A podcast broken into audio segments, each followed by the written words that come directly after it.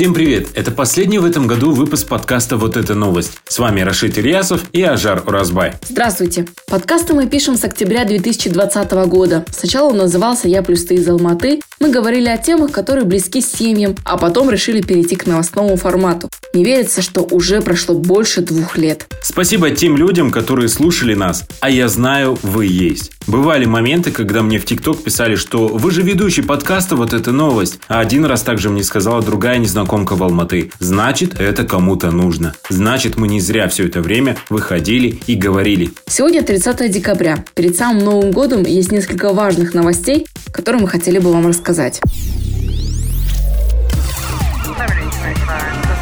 Подкаст Tengri News. Вот это новость. Умер легенда. Даже те, кто не смотрел ни одной игры Пеле, знали о его мощи. Его настоящее имя Эдсон Арантис ду Насименту. Кличку Пеле ему дали еще в школе. В середине 20 века бразильский футболист становился трижды чемпионом по футболу в 58, 62 и 70 годах.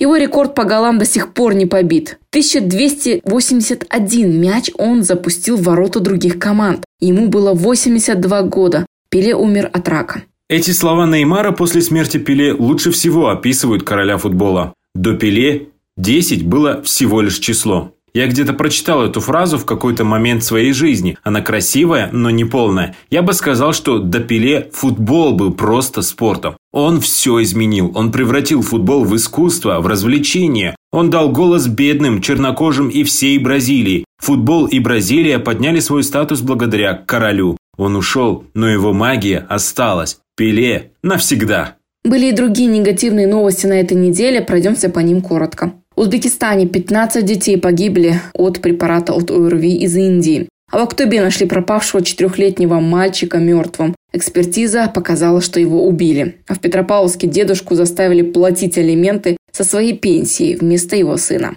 Миржана Турибаева отпустили домой, пока идет суд. Известный блогер пробыл почти 8 месяцев в СИЗО из-за того, что его подозревают в участии и создании финансовой пирамиды. Турибаев будет справлять Новый год вместе со своими детьми. Димаш Кудайберген будет учиться по программе «Булашак». Он пройдет стажировку в Нью-Йорк Фильм Академи по специальности режиссер. Интересно, зачем ему это нужно? Он же понимает, что после стажировки ему еще придется поработать по этой специальности в Казахстане и снимать фильмы для нашей страны. Но, впрочем, всегда нужно учиться в любом случае.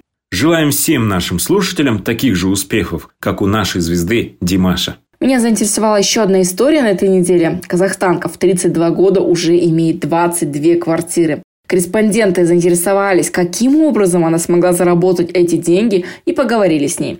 Ее зовут Ксения Соколунина. Она говорит, что сама из простой семьи в Кустанае, когда переехала в Алматы, жила в общежитиях и снимала в аренду квартиру. Она закончила факультет журналистики, даже хотела работать по специальности, но ее затянуло в предпринимательство. Сдавала велосипеды в аренду, открывала клуб по игре в мафию, но лучше всего у нее стало получаться с квартирами. Сначала брала квартиру на месяц и сдавала ее в субаренду на сутки. Затем брала в ипотеку квартиру и тоже сдавала на сутки. К этой работе подключился и ее муж. И сейчас Ксения имеет 22 квартиры. Половина из них уже полностью выкуплена у банков, другие находятся в залоге. Кстати, многие в этом интервью заметили только эту часть, но мне понравились и другие слова Ксении. Думаю, что в этом весь секрет. Во-первых, девушка живет в Казахстане и любит свою страну. Считает, здесь есть все, чтобы развиваться, получать образование. Девушка считает также, что важны новые знакомства и окружение. Словом, Ксении занятие спортом тоже влияет на то, сможете ли вы заработать хорошие деньги. Только в здравом рассудке, в состоянии воодушевления мы генерируем новые идеи,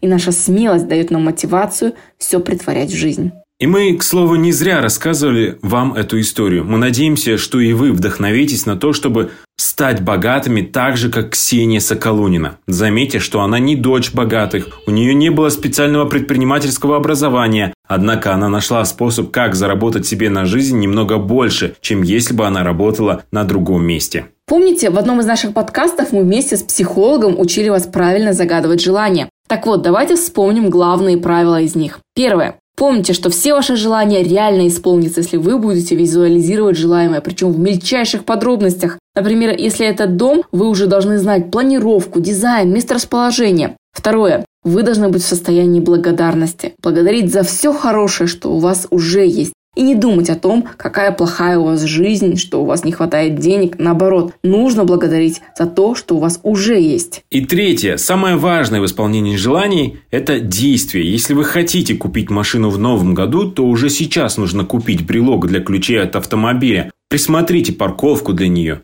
Четвертое. Задумайтесь над плюсами и минусами вашего желания. К примеру, если вы хотите машину, то вы уже сейчас должны подумать, почему нет, а после должны найти ответ, почему вам нужна эта машина. Надеемся, что наши советы будут полезными для вас. Желаем вам исполнения всех ваших мечт в новом году. Всем пока-пока. С наступающим вас! С Новым годом!